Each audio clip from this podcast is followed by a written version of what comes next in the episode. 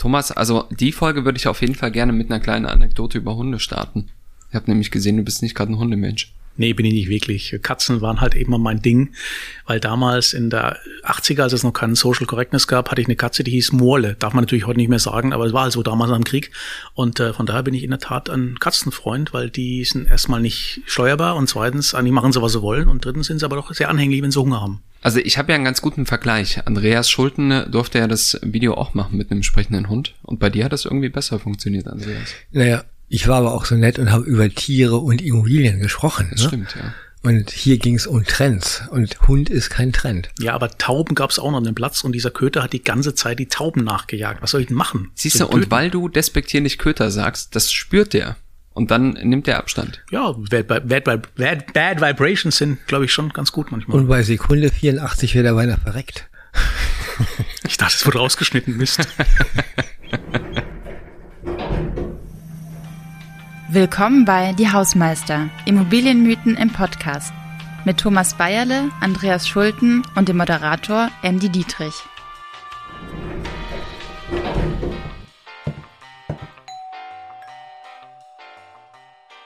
Ich habe Angst. Ich habe auch ein bisschen Angst. Ich habe aber heute eine steile These mitgebracht. Sanieren macht Wohnen teuer ist ja eigentlich, es liegt auf der Hand. Ja, in dem Moment, in dem man Wohnen saniert, also energetisch saniert, ähm, wird Wohnen auch teuer. Jo. Ist ja klar, ist ein Kostentreiber, oder? Grün sein ist Hipster sein. Dann ist das ja aber gar keine These, dann ist das ja ein Fakt. Ja, ein Fakt vor dem Hintergrund, dass er natürlich von interessierten Kreisen äh, unterminiert wird.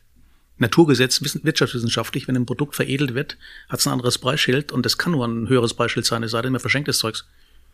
Ja, und dann kommt das Argument der, aber auf die Dauer ist das natürlich viel günstiger. Auf die Dauer sind wir alle tot und die Menschen, die jetzt sanieren, äh, das wissen wir alle, die sind im Schnitt nicht 25, die sind nämlich 65.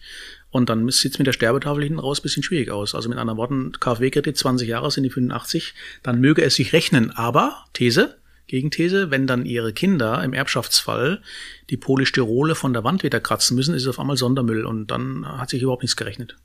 Das ist ein ganz wichtiger Punkt. Lasst uns mal sortieren. Also wir haben ja zwei Voraussetzungen. Ne, zum einen haben wir historisch hohe Mieten und Kaufpreise. Das heißt, Wohnen ist schon sauteuer, zumindest in den Großstädten, in den angespannten Lagen. Und dann haben wir aber auf der anderen Seite noch das Klimaziel der Bundesregierung. Ja, bis 2050 soll der Gebäudebestand, den wir in Deutschland haben, klimaneutral sein. Und wir haben die Voraussetzung, ein Großteil des Gebäudebestands 2050 ist heute schon gebaut. Das ist ja, also man muss ja sanieren, damit dieser Gebäudebestand klimaneutral wird. Wir haben also einen Zielkonflikt. Einerseits soll das Wohnen bezahlbar bleiben, andererseits muss das Wohnen saniert werden, energetisch ertüchtigt werden, damit wir die Klimaziele erreichen. Wie kriegen wir das hin? Also ich übernehme mal den Part, das muss einfach sein. Ne? Ähm, das hängt so ein bisschen, müssen wir mal gucken, ne? für gleich richtig. ähm, welche Gebäude sind denn überhaupt diejenigen, die saniert werden müssen, die saniert werden können ähm, und die einfach auch den aktuellen äh, Anforderungen einfach nicht mehr genügen. Das sind viel 50er, 60er Jahre Gebäude und ich gucke dann immer in die Gründerzeitgebäude und sag, Mann, wir hatten mal eine Ära, äh, wo das super gut funktioniert hat. Ne? Also wo wir einfach äh, schon mit Baustoffen gearbeitet haben, die von vornherein äh, so sanierungsunempfindlich waren, dass man sagt, das ist es. Ne? Und da wollen die Leute auch gerne weiter wohnen. Da ich was Interessantes mitgebracht, um das zu widerlegen. Die DENA hat mal geschrieben, der Gebäudebereich bietet große Energieeinsparpotenziale, ist jetzt keine Überraschung.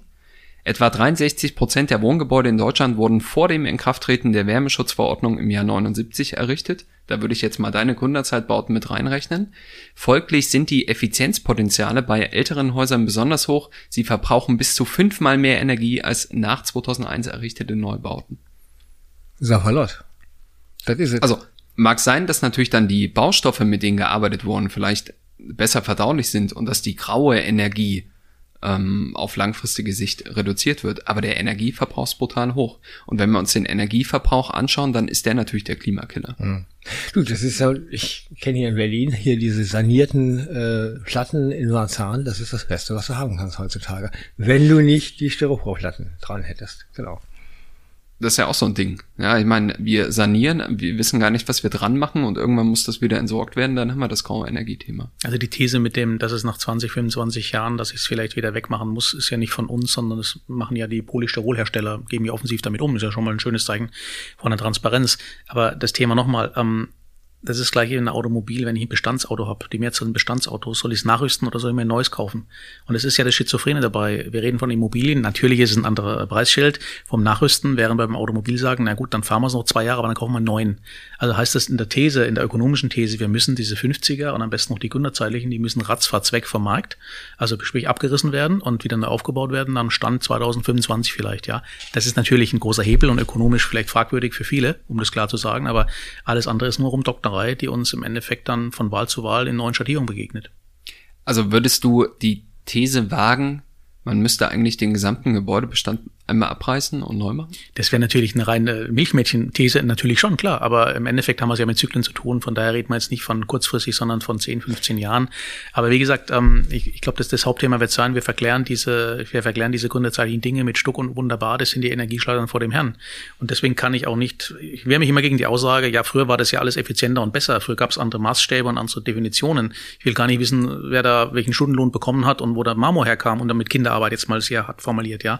Ähm, dass die toll sind, wunderbar und vor allem haben sie einen Flächenverbrauch pro Kopf, das ist da ist schon gewaschen. Hübsch, keine Frage und ganz toll, aber äh, ökonomisch natürlich sehr fragwürdig. Aber kommen wir mal zur Endys Frage. Ne? Äh, was wollen wir denn eigentlich? Ne?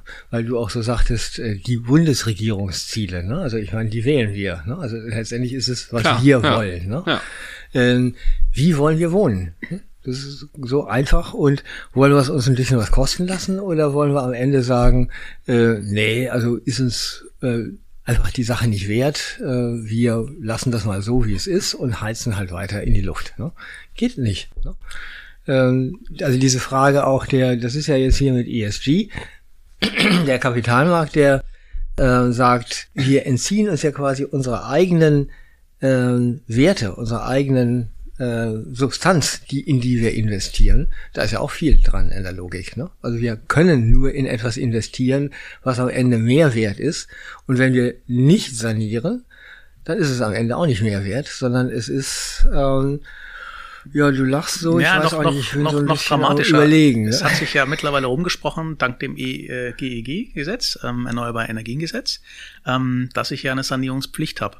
Das heißt, man wird ja indirekt schon dazu gedrängt, eigentlich einen Neubau zu kaufen. Deswegen steigen dort auch die Preise jenseits von Gut und Böse, wenn man es mal so pauschal sehen möchte, gibt es immer Gründe für, während der Bestand halt immer weniger angefasst wird, obwohl das der größte Stück des Kuchens ist. Und da sind wir nicht genau beim Dualismus. Ich habe ja eben die steile These vertreten, man müsste theoretisch abreißen, was jetzt äh, Schreibtischrechnung äh, ist. Aber ähm, der Gesetzgeber hat durch äh, die Sanierungsverpflichtung, hat er schon zumindest mal die, die Instrumente gezeigt, was auf uns zukommt. Man möchte weg vom Bestand.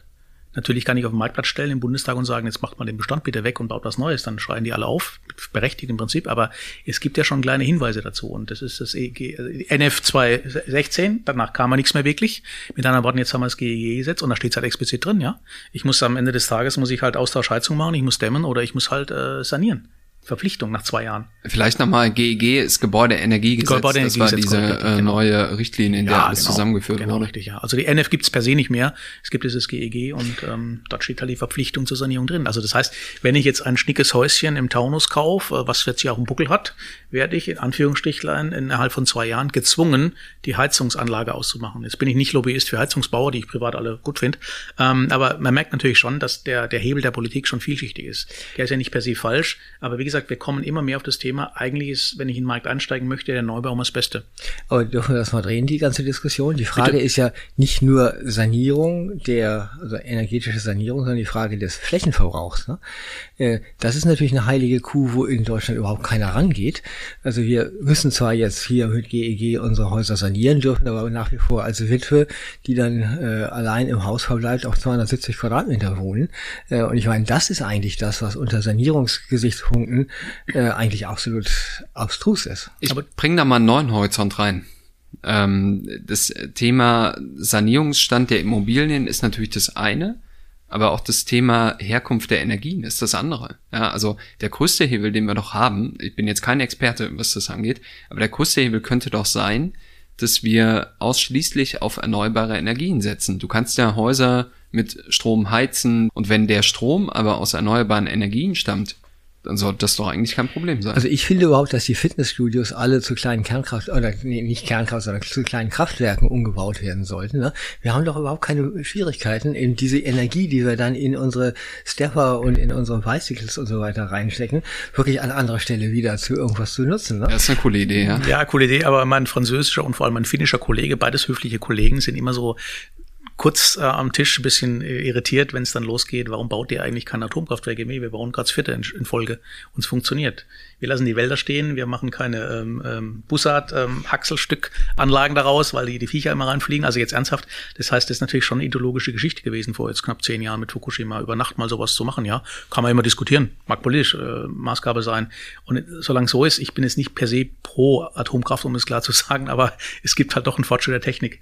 Und äh, ich glaube, da hätte man vielleicht nochmal zweimal nachdenken sollen. Entlastet uns aber nicht aus dem Thema Blockheizkraftwerk-Diskussion der letzten zehn Jahre. Eine eigene Staffel. Ne? Eigene ja. Staffel garantiert, ja. Aber ähm, äh, man, man kann diesen Zug im Moment wohl nicht mehr aufhalten in Deutschland, aber ich kann nur empfehlen, geht's mal ins Ausland. Nicht, dass da alles immer anders oder besser ist, sondern wir sind wirklich die einzigen in Europa, bis auf ein anderes Land noch, ehrlicherweise im Norden, ähm, was sich dem Thema komplett verschlossen hat. Und ähm, das wird irgendwann, wird mal ein Summenstrich gezogen werden, was war am Ende des Tages besser für die Klimabilanz. Die oder wir. Im Rating fallen die natürlich durch, die Franzosen und die Finnen, weil sie Atomstoff äh, reinmachen und wir sind die, die tollen Jungs. Aber diese ganzen, äh, diese ganzen ähm, Aktivitäten außenrum, von Energieerfassung bis hin zum Thema Dämmung, also Polystyrol an die Wand, Erdöl, da habe ich schon meine Zweifel, muss ich echt sagen. Aber zurück, wie wollen wir wohnen? Ne? Wie wollen wir, wir wohnen? Wirklich natürlich hier in unseren Staatsgebilden unterwegs. Äh, ich will schon natürlich gerne wohnen wie die Finnen, ne? so schön im Blockhaus und ich kann mir da hinten ein paar wirken, ja. kann mir wirken sägen und da ein bisschen Feuerchen machen und dann habe ich dann schon meine Energie und das ist auch alles. Blockhaus ist auch dick und ne, schöne dicke Wände. Naturprodukt. So will ich gerne wohnen. Ne? Und gerne. zwar in, im fünften Stock irgendwo in Berlin. Ne? Mitte, ja, ja, genau. Ja, wobei, ehrlich, ähm, ich, ich sehe es jetzt einen ganz anderen Indikator. Drei von fünf Bausparverträgen, was immer das heißen mag, für jemand, der nicht aus Süddeutschland kommt, ähm, werden nicht mehr für Hausbau verwandt, sondern für Konsumzwecke. Hm. So, das heißt, drei von fünf geht nicht mehr in Backstein rein, was ja die Ideologie damals war, sondern für Konsumzwecke. Der Ergebnis sieht man dann vielleicht, wenn man durch Frankfurt oder Berlin läuft. Diese modernen ba Wohnbauten haben diesen nicht durchfluteten Charakter, ähm, ebenerdig und alles schön und kosten halt dann äh, so viel wie früher drei Häuser nebeneinander aus den 70ern. Ähm, und die Menschen sind im Schnitt auf 40 Quadratmeter, ja. Und das ist halt offensichtlich eine freiwillige Entwicklung, wenn man so sagen kann. Es steht ja in Brandenburg, es steht im Taunus, steht ja genügend leer hinter dem Kamm. Ähm, offensichtlich ist es halt eine gesellschaftliche Veränderung, wie man leben möchte. Und äh, ich kann kritisieren, dass sie so wenig Quadratmeter nutzen, aber ich finde es ökologisch natürlich gut, dass sie so wenig Quadratmeter nutzen, weil sie auch kein Auto mehr brauchen, ja. Von daher glaube ich schon, dass wir rational unterwegs sind mit dem, was wir machen. Aber ich ist immer in Deutschland das Problem, ich, sobald mal jemand vorschreibt, dass er bei 39,5 enden muss, dann ist es sofort die Revolution da, was immer das heißt in diesem Land, ja. Und die Frage ist, was ist teuer, ne? Wie war die These? Sanieren, Sanieren macht, macht Wohnen teuer. teuer. Ja, lasst uns ähm. auch darauf mal äh, kurz zurückkommen.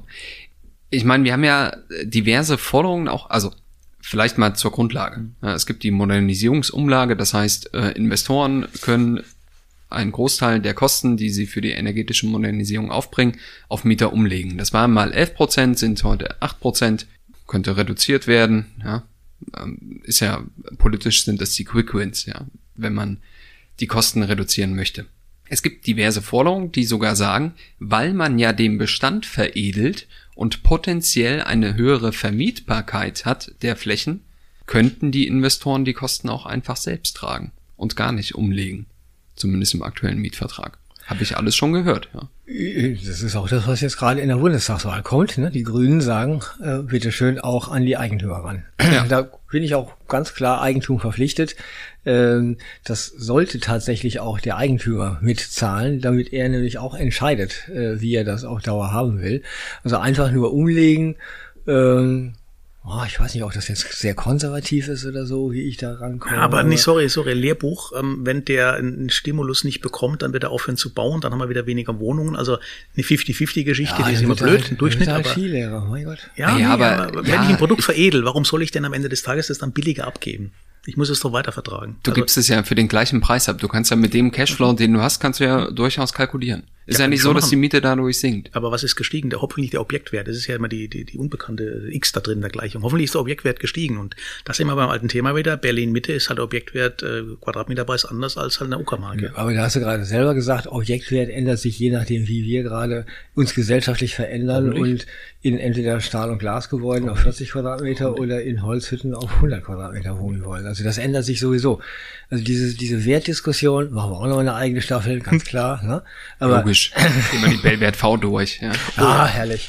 Genau. Erregend. Aber äh, nochmal, macht Sanieren Wohnen wirklich teuer oder äh, macht Sanieren Wohnen wirklich, äh, ich sag mal, anständig? Ne? Ist, ist Wohnen, so wie es jetzt ist, unanständig? Das ist doch die Gegenthese. Haben wir das ja gesehen vor kurzem in Hamburg mit der Diskussion, als Herr Hofreiter etwas gesagt hat, wo er falsch zitiert wurde, um es nochmal klar zu sagen. Und dann ging ja der Shitstorm los, ja. Mhm. Also, du meinst die Einfamilienhaus? Ja, das war jetzt, ja. seitdem sind wir am Beginn des Wahlkampfs und ich meine, jetzt haben wir die nächsten fünf, sechs Monate, haben wir genau dieses Thema vor der Backe. Mhm. Keiner traut sich die Wahrheit zu sagen, ähm, dass er auf der einen Seite zu viel Fläche verbraucht, wenn man die alte Sichtweise nimmt. Und keiner äh, äh, traut sich so sagen, na, ein bisschen billiger wird's aber nicht, weil er euch so an, an ihm verhält. Das wird eher teurer, weil ihr ja so als Lemminge Richtung Da kommt ja Fridays for Future auch wieder rein.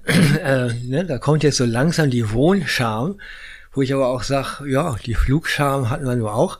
Äh, aber kennt ihr die Zahl, wie viel ähm, vom CO2-Ausstoß in Deutschland, wie hoch der Anteil des Luftverkehrs darin ist?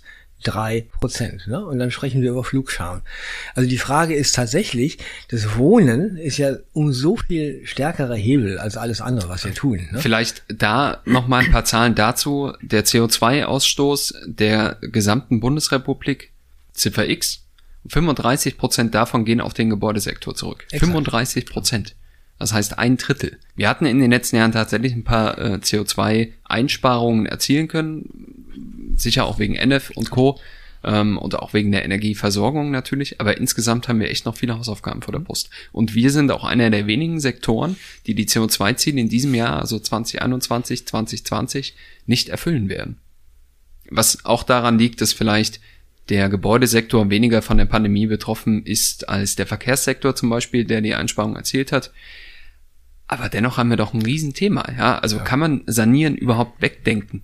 Nein, nochmal, wir haben ja, ich glaube, diese, diese, diese erstmal platte Aussage vermeintlich bauen, bauen, bauen, wurde immer nur unterstellt, das sagen die nur, weil sie den Handwerkern und den Projektentwicklern was Gutes tun wollen. Also dazu machen wir auf jeden Fall noch. noch ja, aber, aber 100 Prozent, denn jetzt These oder Aussage, bauen, bauen, bauen sorgt dafür, dass ich immer schneller in einen neuen Bestand reinkomme. Das heißt, der Hebel für uns alle ist ja weg von diesem Bestandszeug und in Neubau reinkommen. Und das ist für mich eher die, die intelligente Übersetzung von wegen bauen, bauen, bauen, als nur zu sagen, ich mache im Handwerker was Gutes. Das von mir aus gerne Prinzip. Aber nochmal ganz wichtig, es wird da nichts billiger, wenn ich vom Golf auf den Porsche umsteige. Und offensichtlich sehen wir an den Sprung, dass wir dieses Wohnen in urbanen Strukturen halt als Porsche mittlerweile sehen, was vielleicht jeder haben möchte. Offensichtlich möchten die es haben. Aber das Preisschild sollte bitte so ein Fiat sein. Und das passt halt ökonomisch nicht zusammen. Und in dem Moment sitzt sich ein Projektentwickler, ein Investor gegenüber von jemand, der sagt, naja, Wohnen ist soziales Gut, was ich auch verstehen kann. Deswegen ein bisschen deckeln. Also wir kommen immer auf diese Kompromissnummer 50-50 hier, 50-50 da, zehn Jahre gedeckelt, kommen wir nicht mehr raus. Und ich, ich denke, es macht auch Sinn. Aber nochmal, das, was du gesagt hast, am Ende des Tages, wir müssen versuchen, diesen Bestand so schnell als möglich zu drehen. Sonst sind wir 2050 immer noch da und können sagen, ja, schon wieder ein Corona-Jahr, wir sind nicht geflogen, haben ein bisschen an Bilanz geschraubt. Also wir müssen weg von diesem Bestandszeug. Und da ist die, ganz klar, den Leuten die Wahrheit zu sagen. Aber, und vielleicht auch alle fünf Jahre zwingen, Sanierungsverpflichtung, mal den Heizkessel wieder auszutauschen. Aber dann hast du doch wieder das Problem, dann baust du vielleicht neue Gebäudetechnik ein, ja, aber die alte muss doch entsorgt werden. Ich meine, wir drehen uns ja im Kreis. Bin bei dir, nochmal. Also nochmal, die Entsorgungskosten der Dämmaktivitäten heute Wohnen wir teurer durch Sanierung, ganz klare Aussage, rührt primär aus dem Thema ähm, ähm, ähm Probleme, Defizite bei der Entsorgung 2033, wenn die ersten fällig sind, die wir rangeklebt haben an die Wand vor zehn Jahren ähm, Polystyrole, Dämmwolle, alle möglichen Geschichten. Alles intelligent im Einzelfall im Prinzip, aber dann sagt natürlich jemand, der das Ding kauft, ich Abrisskosten X und Entsorgungskosten Y und die Entsorgungskosten spielen keine Kalkulation eine Rolle. Ist aber das klassische Dilemma. Also haben wir überhaupt Technologien, die uns unsere Bequemlichkeit am Ende äh, irgendwie den Kopf retten? Oder müssen wir nicht einfach wirklich Verzicht üben und einfach sagen, das berühmte Sarrazin-Wort, äh, wenn man irgendwie also zu hohe Wohn äh, also zu hohe Heizkosten hat, man kann auch einfach mal einen Norweger Pullover anziehen. Ne? Das fand ich schon, man mag über Sarrazin äh, denken, was man will. Äh, aber dieses Pragmatische äh, und diese Frage, was wollen wir uns eigentlich noch alles leisten und wie wollen wir das durch noch mehr Technologien am Ende uns erkaufen, das ist ja die, die Paradoxie, die dahinter steckt. Ja, noch ja dramatischer meine Zahl. Ähm, in den nächsten 15 Jahren wird ungefähr eine Billion Euro Verkehrswert vererbt. Eine Billion Euro. Das sind die 70, Häuser aus den 60ern, 70ern. Nein, 50er, 60er, Anfang 70er im Prinzip, ja. So, das sind, die waren halt damals Stand der Technik, alles schön und wunderbar. Nach dem Krieg schon hochgezogen, 70ern halt so. Damals noch eine gemauerte Garage. Die kommen jetzt auf den Markt vermeintlich, ja. So. Die Entsorgungskosten für die werden nicht so groß sein, wie das im Jahr 2010 äh, fortfolgend passiert ist. Und da sind wir genau beim Thema. Wir müssen weg von diesem Bestand. Auch wenn es immer natürlich etwas naiv gesagt ist und das natürlich zum Staatsstreich führt. Wir sagen, sie wollen uns unser eigener, eigener Blumen wegnehmen. Das sehen wir nämlich genau bei der Bundestagswahl wieder. Aber wir laufen sehenden Auges auf die Diskussion hinaus, ja. Lass uns mal einen anderen Horizont einnehmen. Es gibt ja in unserer Branche aus meiner Sicht den Mythos der warmmietenneutralen Sanierung. Davon habt ihr ja sicher schon gehört. Das bedeutet, es wird so saniert mit den Maßnahmen, dass die Kaltmiete zwar steigt, aber die Warmmiete aufgrund der Einsparung, die man in den Betriebskosten hat, neutral bleibt. Diese warmmietenneutralen Sanierung. Habt ihr sowas schon mal gesehen? Gesehen nicht, äh, permanent gehört, aber ich bin ja nun katholisch und bin also nicht der Evangelien, den Ablassstruktur untergeordnet, also dementsprechend halte ich davon überhaupt nichts, ganz offen. Das ist eine, ist eine Chimäre äh, sprachlicher Art, offen gesprochen, ja. Dazu kann ich mal was, also der wissenschaftliche Dienst des Bundestags, ja, der unter anderem auch diverse Doktorarbeiten manipuliert hat, äh, der hat mal äh, das untersucht in einer Dokumentation. Äh, das war im März 2018, ist also tatsächlich fast exakt drei Jahre her. Und unter anderem hat er da eine Studie des BBSR ähm, rausgekramt, in der stand, Warmmietenneutralität ist zwar das angestrebte Ziel, ist aber bei Vollmodernisierung nur in Ausnahmefällen erreichbar. Es gibt offensichtlich Ausnahmefälle, das heißt, irgendjemand hat es mal geschafft Mag sein, dass er da vielleicht seine Modernisierungsumlage deutlich reduziert hat und dass die Warmmiete tatsächlich nicht gestiegen ist. Aber das muss ja eigentlich das Ziel sein, dass man so saniert, dass Wohnen eben nicht teuer wird. Ja, und dann kommt man wieder in die Frage rein, ne? Also was war das? Wie hast du es gesagt? Taunus hinterm Kamm äh, oder mittendrin in Frankfurt oder mittendrin in Berlin. Äh, das sind doch alles letztendlich statistische Durchschnittshubereien. Äh, am Ende haben wir eine Kultur. Ne? Äh, also dieses Thema warmmietenneutrale wie nanntest du das? Warmmietenneutrale Sanierung, Sanierung, das ist ein schweres Wort. Wenn du es dreimal hintereinander sagst, den Begriff, dann hast du es drin. Also nochmal, das ist gut gelungen, offensichtlich jetzt hier in den Plattenbaugebieten da in Ostberlin. Ne? Das wird uns auch, wir haben die gleichen äh, Großwohnsiedlungen in Neuperlach in München und in äh, hier, wie heißt das, Ports, Köln-Ports oder so. Ne? Ports, Neufahr, Bremen. Äh, ja, das ist Gropiusstadt. Äh, da haben wir in, also ich sag mal, zentral gemanagte Gebäudebestände von irgendwelchen Eigentümern, die, die man dafür auch belangen kann. Ne? Äh, am Ende haben wir aber auch wirklich den Waldschrat, der irgendwo in der, äh, in, in, in dem Hütchen seiner Eltern wohnt, äh, und den wollen wir doch auch nicht ans Leder. Äh, also die Frage, oder äh, wir haben die Akteure, äh, sowas wie Denkmalschutz, ne? also die wirklich auch äh, kulturell wichtige Güter irgendwie aufrechterhalten, dadurch, dass sie die immer noch beleben und bewohnen. Äh, also ich würde da an der Stelle relativ schnell in so oh, Zielgruppensegmente gehen, Milieutypen gehen. Ne? Also manchen Milieus legt man halt ein äh, engeren, äh, engeres Eisen an und manche lässt man ein bisschen lockerer. Ne? Aber das kann ja dann schon wieder zu einer Ghettoisierung führen. Ja, das heißt, in dem Moment, in dem wir Sanierung auch mit Veredelung gleichsetzen, steigt die Wohnqualität in den besseren Lagen noch deutlicher. Das heißt, da werden wir wahrscheinlich andere Kaufgruppen erreichen, Mietgruppen? Hatte früher so ein, so ein Tick, da habe ich immer gefragt, ist das jetzt, ne, also irgendein Essen, ne, ist das jetzt Pop oder Rock'n'Roll? Sollte heißen, ist das jetzt ein bisschen äh, geschniegelt und gestriegelt und irgendwie gemainstreamt oder ist das richtig cool, ne? Und nein, das ist doch hier genau das Gleiche. Ne? Wir wollen am Ende äh, auch Rock'n'Roll-Wohnungen haben und darin gibt's auch Milieus, die sich dann gut weiterentwickeln. Also du meinst, dass die Prenzlberg-Mentalität eher in die äh, klimaneutralen Bestände einzieht? Also Prenzlberg ist Pop, oder? War mal Pop, ja. Und hier, wie heißt das hier, das äh, Viertel hier in Frankfurt, äh, was hier so langsam auch Pop wird? Gallusviertel, ne? Das Gallusviertel, ja, also, genau. Richtig. Ich meine, viel, wir müssen, bestand aus Jahrhundert, wenn Wir dürfen doch dem Rock'n'Roll nicht irgendwie Grenzen setzen, ne? Also es muss schon auch noch hart Ja, aber bleiben, also das Ding ist, wir müssen hier mehr Grenzen setzen. Ja, ansonsten kriegen wir diesen klimaneutralen Gebäudebestand nicht hin. Nee, guck mal. Graffitis, ne? Also mittlerweile können wir mit Graffitis ganz gut leben und ärgern uns trotzdem immer furchtbar. Genauso ist es bei der Sanierung auch. Wir werden immer Sanierungsziele haben. Ne? Also wir wollen keine Graffitis haben. Aber am Ende, wenn irgendeiner ein Schmutzfuß ist und das Ganze nicht einhält, drücken wir ein Auge zu und sagen, okay, Hauptsache im Großen und Ganzen passt die. Wie steht denn ihr zum Thema Förderung? Ja, also man könnte ja sagen, wenn die Klimaziele der Bundesregierung aufgestellt wurden, dann sollen die doch äh, zumindest da auch ordentlich fördern, damit wir die als Gebäudesektor erreichen können. Dieser klassische Schrei nach Subventionierung. Leider ist immer alles, was in Deutschland gefördert wurde, total in die Hose gegangen. Ne? Mhm. Ähm, also guckt man einfach nur die Wohnungsbau in Ostdeutschland 90er Jahre an, äh, was da auch an katastrophalen Strukturen letztendlich geschaffen wurde, also auch sozialen Strukturen. Äh, und das wurde gefördert. Ne? Da wurden irgendwelche wie heißt das immer, württembergische Zahnwälte, Zahnärzte und Anwälte äh, mit befriedigt und am Ende volkswirtschaftlich nicht so ganz das Gelbe vom Ei. Ne? Aber ich glaube, politisch ist das Thema auch durch. Also Objektförderung ist, glaube ich, erstmal nicht mehr zu beleben, eher Subjektförderung, also will die Zielgruppen dann zu bringen, was übrigens auch wieder eine Segmentierung nebenbei fördert. Ja, das kann man so sehen. Total. Subjektförderung, Objektförderung, auch ganz wichtiges Thema, eigene Staffel. Ne?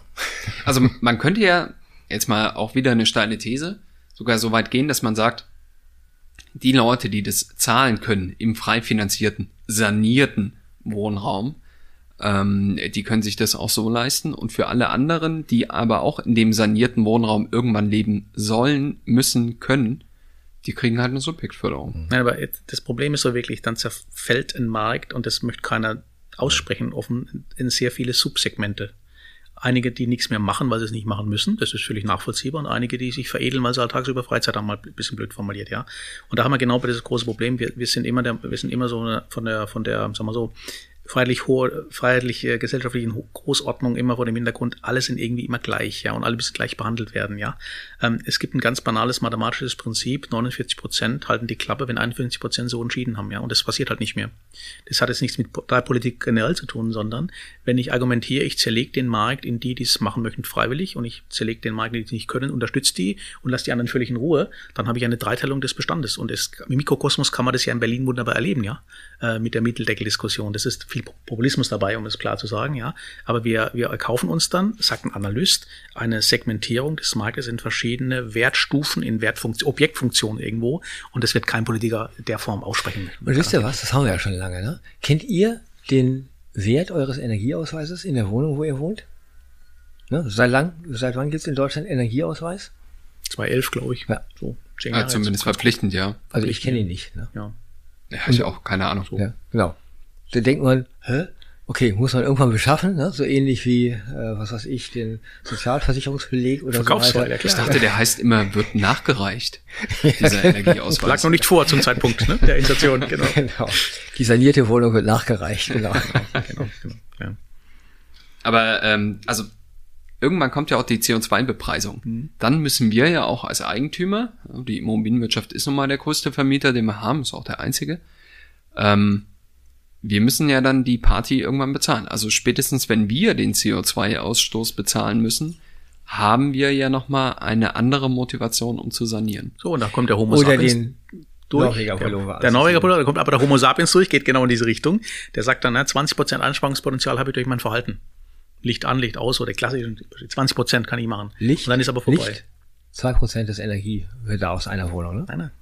Ja, super, aber was ist denn, ja genau, Licht ist so ein Thema, aber die, ähm, was ist denn, wenn der Mieter davon überhaupt nichts hat, dass er deinen CO2-Ausstoß einspart?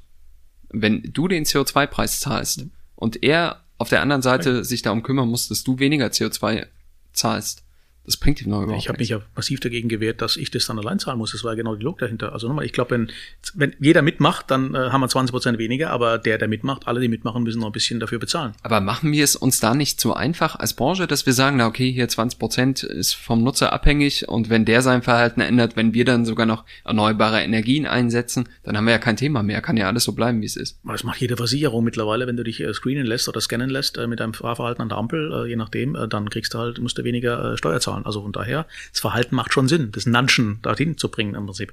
Der Mensch ist am Schluss ökonomisch rational, meiner Meinung nach. Ja, ein paar immer, klar. Aber die breite Masse, Bestand wieder zu sanieren, Bestand neu zu bauen, ja, ähm, glaube ich, ist es schon eine Mischung zwischen äh, diesem Zuckerbrot und Peitsche. Ich muss vorne ein bisschen eine Pseudoförderung geben, aber muss zunächst mal appellieren an das Verhalten irgendwo. Aber ich habe ja heute mal die Hausmeister zusammengetrommelt, um euch mit der These zu konfrontieren, Sanieren macht Wohnen teuer. Über die müssen wir jetzt gar nicht mehr reden. Nee, das ist so. Ne? Schaum und Silikon ersetzt die Präzision. Nur mal so ein Spruch vom Bau, den ich gelernt habe. okay, sehr gut. Ich habe äh, das mit Maurerbier ähm, gelernt, aber das ist auch schon ein bisschen her. Ähm, aber was können wir tun, um die CO2-Ziele zu erreichen? Also um die Klimaziele im Gebäudesektor zu erreichen? Wenn Sanieren Wohnen teuer macht und Wohnen nicht teuer werden soll, was können wir denn tun? Die Analysten grätscht gnadenlos ran und sagt, hängen überall ein CO2-Preisschild dran, was ja teilweise schon die äh, äh, Discounter uns Vertrauens machen mit den Bananen und Erdbeeren, haben wir halt nicht im Haus, haben wir mittlerweile im Auto beim Neubau eher, Bestand, keine, Bestandsauto, keine Ahnung, ja. Ähm, Tischtennisball, überall muss so ein Ding dran, wie früher Preisschild, ist es jetzt vielleicht ein Preisschild und übrigens dein Beitrag zum CO2-Negativ ist bei 4,3 Prozentpunkte, weiß was ich ja.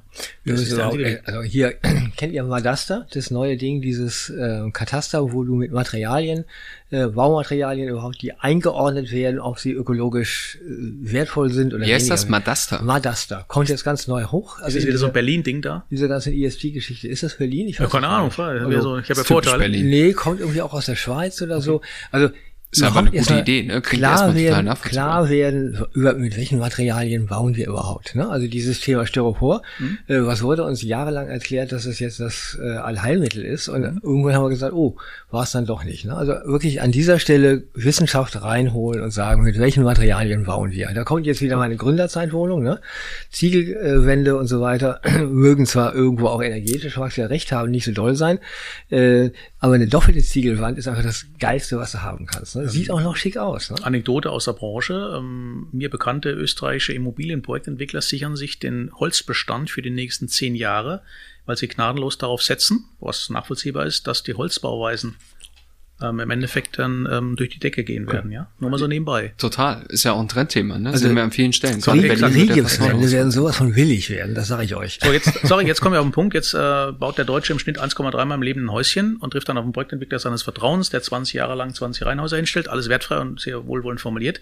Und dann kommt natürlich die, die Bohème, die sich ein bisschen Ökotest gelesen hat, haben sie das auch mit Holzrahmentechnik. Dann guckt er und sagt, Major Beton, steht auch in 100 Jahren noch. Und da trifft man nämlich genau beim Thema die Innovation, die eigentlich vorgedacht werden, die werden wollen, auf den Bestand. Und das ist immer bei, ich glaube, der Hauptkritik unserer Branche irgendwo.